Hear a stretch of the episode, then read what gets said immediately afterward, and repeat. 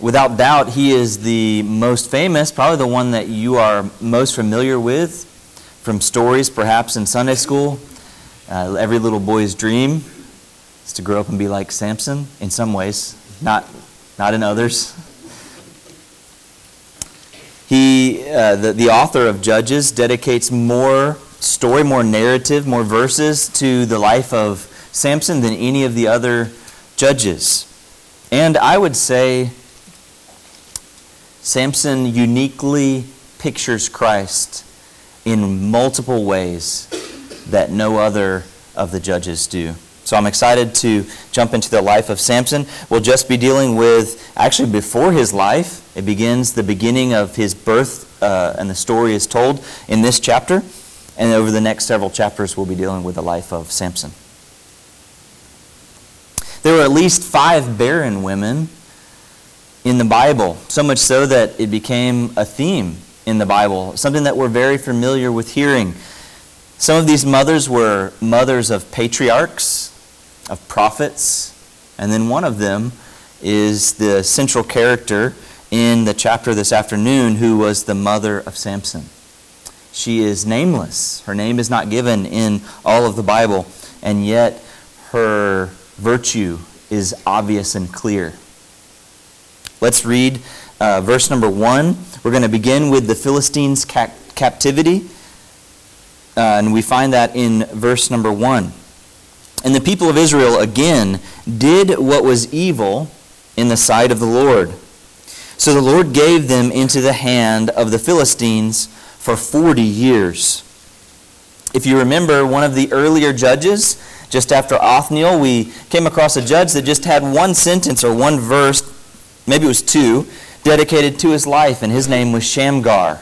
And it says that Shamgar killed 600 Philistines with an ox goad, uh, a farming tool that he killed 600 Philistines with. And this was the first mention of the Philistines and how they afflicted the people of Israel. But if you remember just a few chapters before, in chapter number 10, it mentions for the very first time, I think the only time in the book of Judges, that Israel is not just attacked on one side by uh, a group of people, by an enemy, but they're attacked by two different sides in the nation, by two different nations. They're attacked by the Ammonites and the Philistines in chapter number 10. Well, the story continues in chapter 10 through 11 and 12 with Jephthah, and it only mentions, it only gives detail of the attack from the Ammonites. And then as the author brings us through chapter 12 with Jephthah defeating the Ammonites, kind of dealing with the Ammonite problem, now he shifts his focus back to that Philistine problem. This Philistine problem will last through the book of Judges. You won't find that they end the Philistine problem. It continues into the kings with King Solomon, I'm sorry, King Saul, who is actually asked by the people to be king in order to deal with their Philistine problem, and he doesn't rid them of the problem. And it's not until the good King David that the Philistine problem is eradicated. 200 years of Philistine oppression that is going to happen for the children of Israel. Here in this very first verse, there's a curious part that's missing. I wonder if you, you can spot it. If you remember the sin cycle that we've went through over and over, Again, I felt like a, a, broken record mentioning that the children of Israel did what was evil in the sight of the Lord. And then the Lord would give them over to their enemies. And then in this chapter, and in the, the entire life of uh, Samson, we find a cog in the wheel missing. You see, they did which was evil in the sight of the Lord. The Lord gave them over to their enemies. And then the Lord provides them a deliverer. But nowhere in the entire life of Samson do we hear that Israel turned to the Lord, or that they cried out to the Lord, or that they repented from their sin and asked the Lord to deliver them from their enemy. What we find is actually the opposite. They're quite content being under oppression, living under the oppression. And now it says that they've lived in verse number 1 for 40 years under the oppression of the Philistines. Later on, we're going to read in the next few chapters that Samson is quite comfortable with the Philistines. He's fraternizing with them. He's not, I wouldn't say buddies with some of them, but he's uh, doing things with them. His family is living amongst them, kind of avoiding them, but you never hear them cry out to the Lord to rid them of their oppressor. Can you relate to Israel here? If you, if you remember in your own life when we first encounter our sin, sin that besets us, sin that trips us up constantly, sins that we have a difficulty overcoming. If you remember the first time that you were caught up in that sin, you struggled against it. You fought against it. You prayed that the Lord would deliver you from it. And then, as time progressed, we become apathetic. Our hearts grow cold towards it. It becomes second nature to us. And we decide to live under the oppression of our sin. Tragically, many Christians fatally decide that they're just going to live with it. You say, maybe, I, I, guess this is just how it's going to be. I will never gain victory over this particular sin. It's whooped me since I was a young boy. And I'm a grown man now, and I still can't get control over it.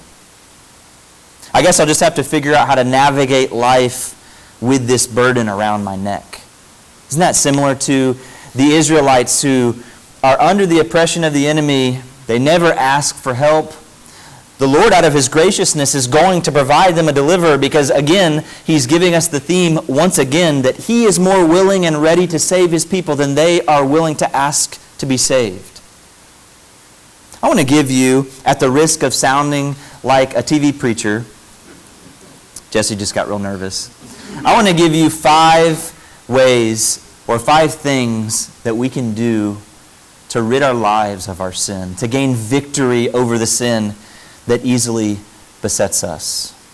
Not five easy steps, but five things that we can do in faith to battle our sin. The first one, I'll give you all five of them to begin with, and then we'll go through them. The first one is look at your sin.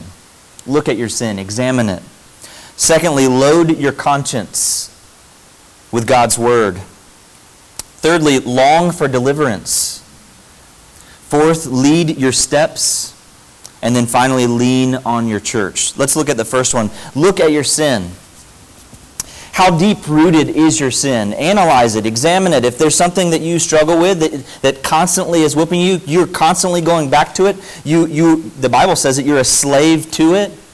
Examine it. Find out what it is. Find out what the Bible calls it. Is it something that you're predisposed to? Is it something that is a familial sin that your family has struggled with for generations? Don't use that fact to dismiss it, to make it less. Use that knowledge to arm yourself against it. That this sin is going to die in this generation that I'm not going to pass this to my children like my father passed this to me. Look at your sin, examine it. Secondly, load your conscience. Load your conscience with the guilt of this sin. Feel the weight of it. Search the scriptures that condemn it. Allow your conscience to be broken by it. Sit under the weight for a little while. You know, I think far too often, th- this is maybe the most uncomfortable part this is maybe the most uncomfortable thing we can do with our sin is read God's word, see where it clearly condemns our sin, and sit under that weight for a little while. It's very uncomfortable. In fact, most of us don't want to do that at all. That's the last thing we want to do. The, what we want to do is um, feign repentance quickly so that we can get rid of the guilt. Get it off my back as quick as I can. And yet, God's law, as was preached to us this morning, is not our enemy. It was given to us as a gift from God so that we might use that tool, so that we might bear the weight and feel the weight of our sin. Because that's going to motivate us to do something with it. It's going to motivate us and allow us to realize that we cannot bear that weight alone. Eh, we can't bear the weight at all. So load your conscience with the guilt. Search the scriptures and find what the scriptures say about your sin. Thirdly, long for deliverance. Long for deliverance from it. Cry out to the Lord. That's what the Israelites weren't doing here. They were, they were apathetic. They were fine being oppressed by the enemy whenever the Lord granted them victory already. already. The Lord said, This is your land. Go and take it. And yet they were apathetic and allowing an oppressor to take over them. And they, they had the land before them to take it. It was theirs for the taking. Long for deliverance. Cry out to the Lord. Read the Psalms where David and the other psalmists cry out to the Lord. You know that we don't have to be creative. Maybe some of you um, aren't very articulate in your prayers, and because of that, you're slow to pray. And sometimes you just decide that it's maybe not a good use of your time to pray to the Lord because your prayers aren't as articulate as maybe you've heard sometimes. Or you read the Puritan prayers and you're like, well, man, I don't even pray if that's praying. You know that God's given us a wonderful tool in His Word where the beauty of the Psalms, we can find a man who was king of the nation of Israel who murders a man and commits adultery with his wife and cries out to the Lord in repentance. And we can bind our hearts with his in repentance, using the same words that he's using, but meaning them for ourselves. The Lord's given us these Psalms. Imitate him, imitate him, use his word, and cry out to him. Long for deliverance. Fourthly, lead your steps. You need to examine your life and find are there occasions for the flesh that I can avoid? avoid? As former President Bush says, use strategery. Now, I don't think that's a word, strategery. Um, but I think what he means is get strategical. Uh, strategize. Is that a word? Young men, if you find that every time your parents leave and you're alone, that it's an opportunity for lust to well up in your heart, and you sin. Then talk to your parents. Develop a plan. Get a strategy. And say, I, I just can't, I can't be alone like that. It's not worth my soul. Young women, if there's a man, a young man that gets handsy with you every time that they get alone and he starts being inappropriate, first of all, tell your father. That'll probably fix most of the problem. But secondly, don't be alone with him. Right? That seems like common sense, but our, our sin, whenever it's controlling us like that, we lose all common sense. Husbands, you know what sets off your wife. Wives, you know exactly which button to push that can set off your husband.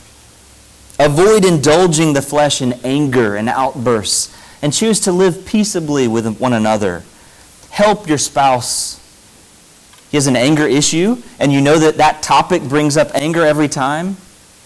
Don't allow him to make provision for the flesh. God's word says in Romans chapter number 13, verse 14, Put on the Lord Jesus Christ and make no provision for the flesh to gratify its desires. By the power of the Holy Spirit, through the meditation of his word, we can battle the sin. We don't have to choose to allow it to oppress us and to take over us. And for 200 years, whenever God's given us victory, allow it to whoop us. We don't have to live that way with the sin that besets us. And then the fifth one is lean on your church. Lean on your church. Get accountable. Tell a brother or sister. Talk to your elders. You know, I think that when we examine that idea, most of us do it completely illogically. We think, you see, we, we examine this this idea of confessing our sins one to another. And what we think will happen, what happens in our minds is that we, we confess our sin and our brother or our sister says, How dare you? I cannot believe that you would struggle with that. Now, maybe you could find yourself in a church where someone might respond that way, but I've found in my life that that's completely illogical and that's not what happens. And I know the brothers and sisters that we have in this church, and I can't imagine that being the outcome. I want to read you a verse from James. But before I read it for you, I want to give you the common quote that you all know. I'm going to quote it in the King James because that's the way that I memorized the scripture as a young boy. The, uh, the effectual, fervent prayer of a righteous man availeth much. The way that the ESV says it is the prayer of a righteous person has power as it is working. The prayer of a righteous person has power. It's effectual. It's doing something. It's not meaningless. They're not wasting their breath. But what is the verse that that's attached to? That's actually the end of the verse.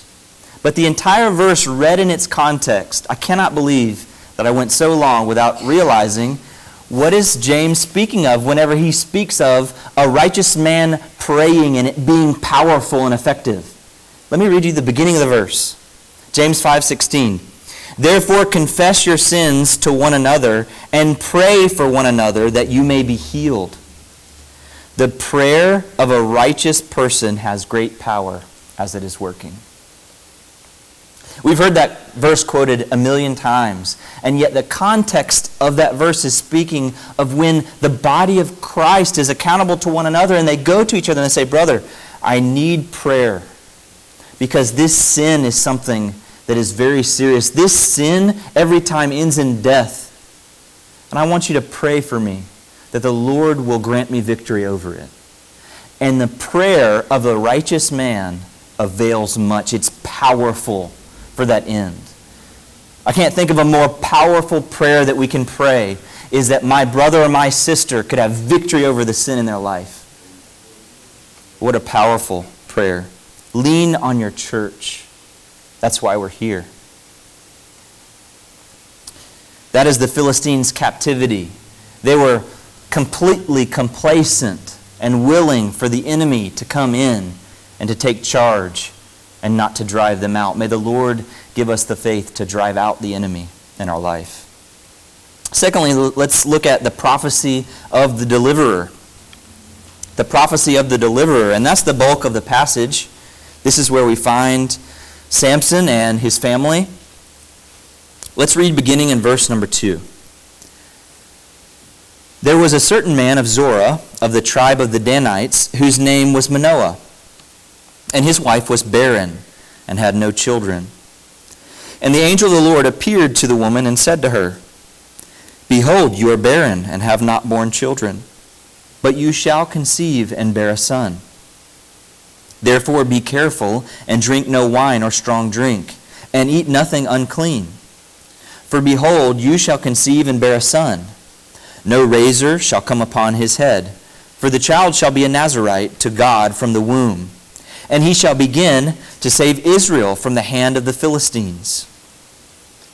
Then the woman came and told her husband, A man of God came to me, and his appearance was like the appearance of the angel of God, very awesome.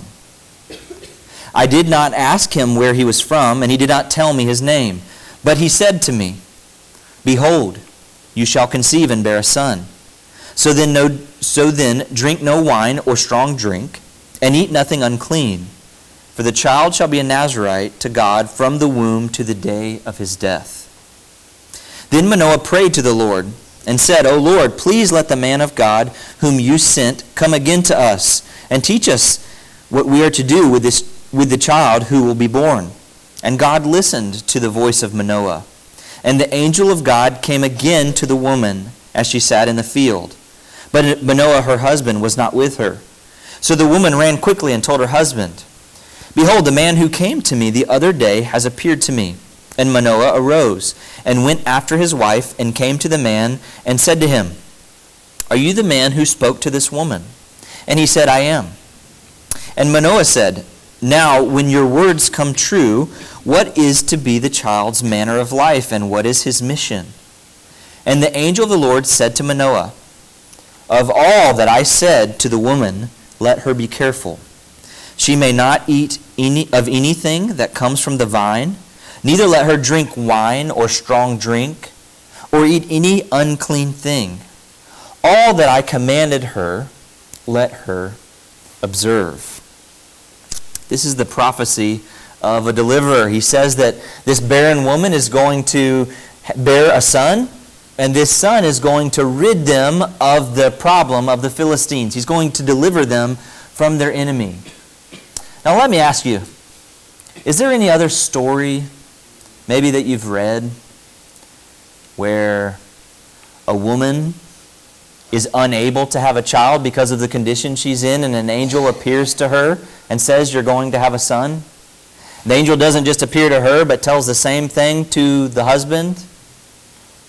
And the son is born and delivers his people from their enemy. It's amazing how the story of Samson points us to the coming Savior, the future greater Samson, the stronger Samson, the greater judge, the faithful judge. Not the judge that will judge for 40 years or 80 years, but the one who will come and rule and reign in righteousness forever. This barren woman and this story uniquely points us to the story of the Virgin Mary and Joseph and the birth of our Savior, Jesus Christ. Let's look towards the end to the end of the chapter, which is the progeny of the barren woman. The progeny of the barren woman, that's a oxymoron. The child of the childless, the child of the woman who is incapable of having a child. The end of the chapter, the Bible says the angel of the Lord appeared no more to Manoah and to his wife in verse number 21. Then Manoah knew that he was the angel of the Lord. The entire time that they were speaking to him, they didn't know exactly who they were talking to. And Manoah said to his wife, We shall surely die, for we have seen God. But his wife said to him, If the Lord had meant to kill us, he would not have accepted a burnt offering and a grain offering at our hands, or shown us all these things, or now announced to us such things as these. And the woman bore a son and called his name Samson. And the young man grew, and the Lord blessed him. And the Spirit of the Lord began to stir him in Mahaneh Dan, between Zorah and Eshtaol. Here, the progeny of the barren woman. There is what we'll call the barrenness motif, or a barrenness theme that we find all throughout the Old Testament. It's, initi- it's initiated by the matriarch Sarah. It was mentioned in the sermon this morning. Who laughs when she's told that she's going to have a son? Why does she laugh? Well, she's 90 years old, and her husband is 100 years old, Abraham. She gives birth to a son named Laughter, Isaac. And then, wouldn't you know that in the same line, where God makes a covenant with Abraham that I'm going to make your offspring more than the sands in the sea, more than the stars in the sky. This is the covenant that God makes to Abraham. Well, Abraham has a wife, Sarah, that is barren. She can't have a child. Well, she has Isaac. And then, in the same line that's supposed to continue, Isaac marries a woman named Rebekah. And guess what? She's barren as well. She cannot conceive. And yet she gives birth to a son named Jacob. And then wouldn't you know that Jacob marries a woman named Rachel who is also barren and she cannot have a child. Finally, she conceives the child Joseph, who is used by the Lord to save his family from famine. Three consecutive stories that we find in the, in the book of Genesis, in the very first book of the Bible, begin the foundation of this barrenness motif that we find in the Old Testament.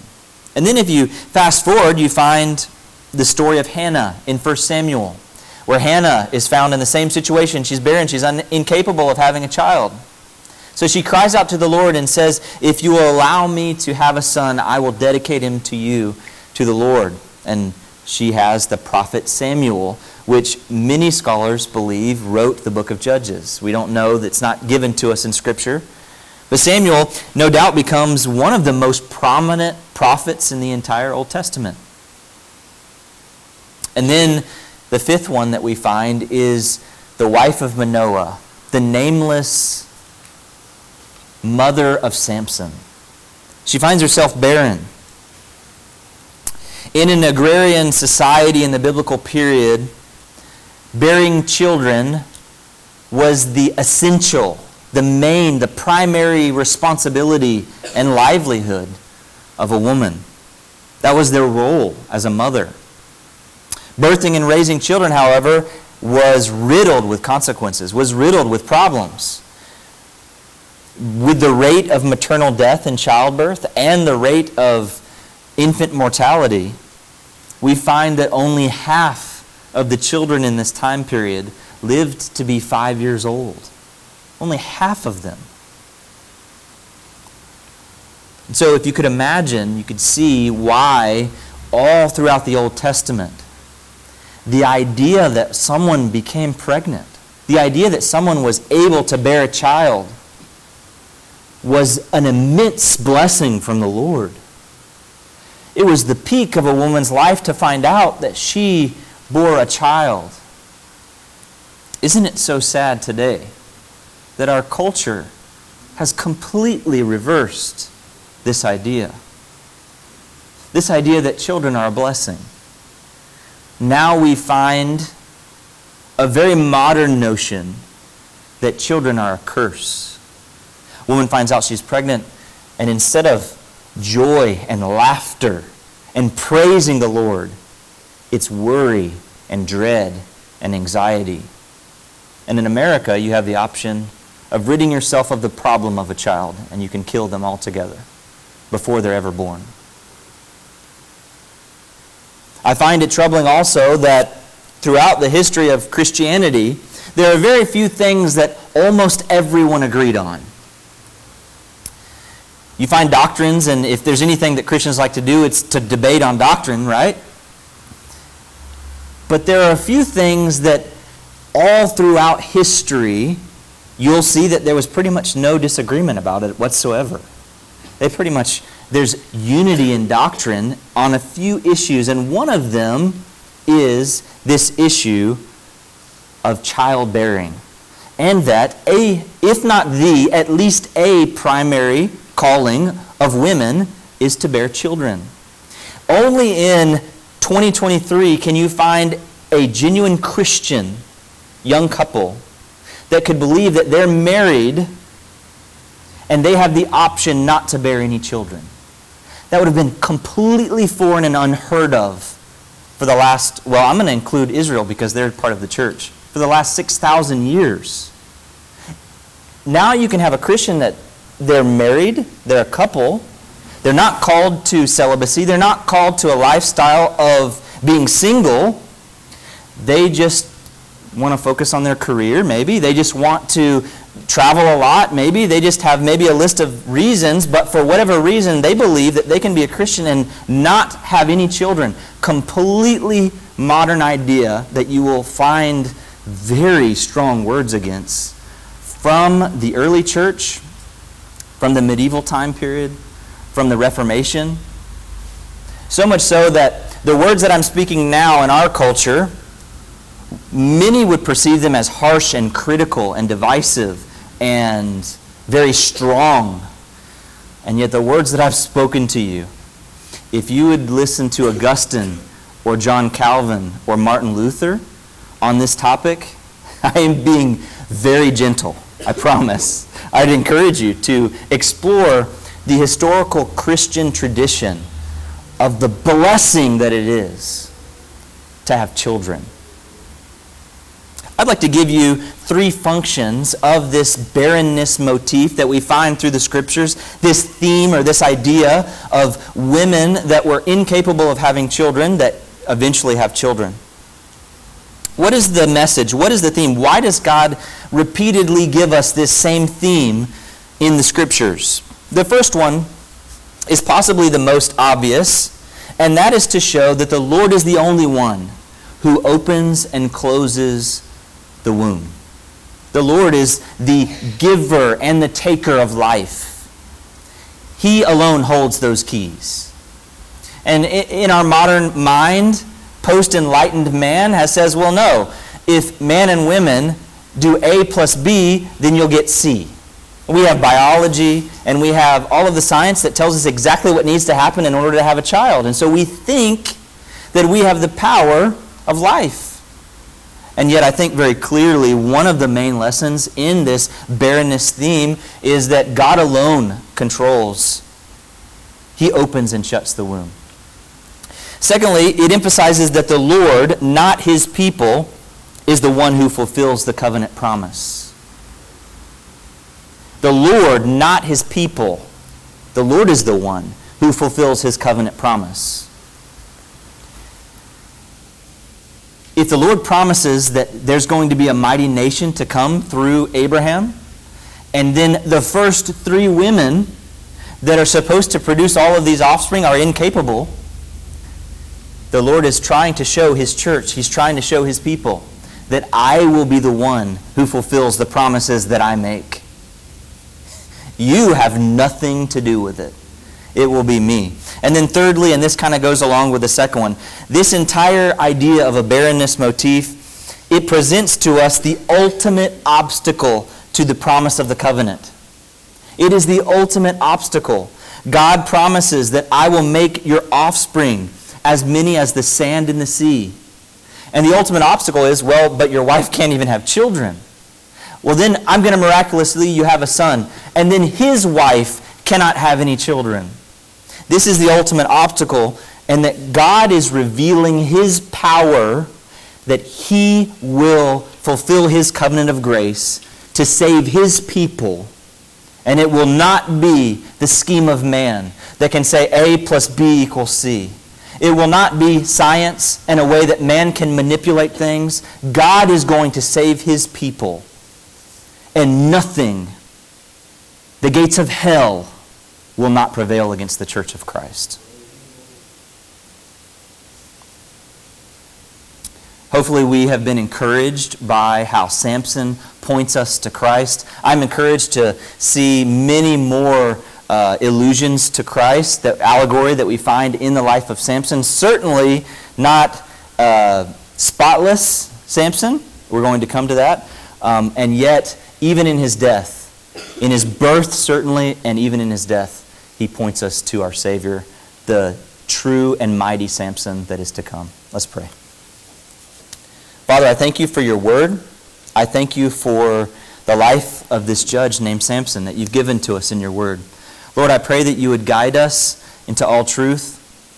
I pray that you would enable us by faith to have victory over the sin that you have already declared that we have victory over.